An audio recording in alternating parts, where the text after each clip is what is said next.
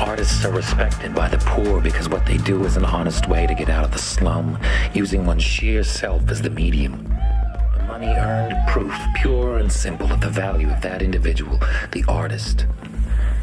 The picture a mother's son does in jail hangs on her wall as proof that beauty is possible even in the most wretched. And this is a much different idea than the fancier notion that art is a scam and a ripoff.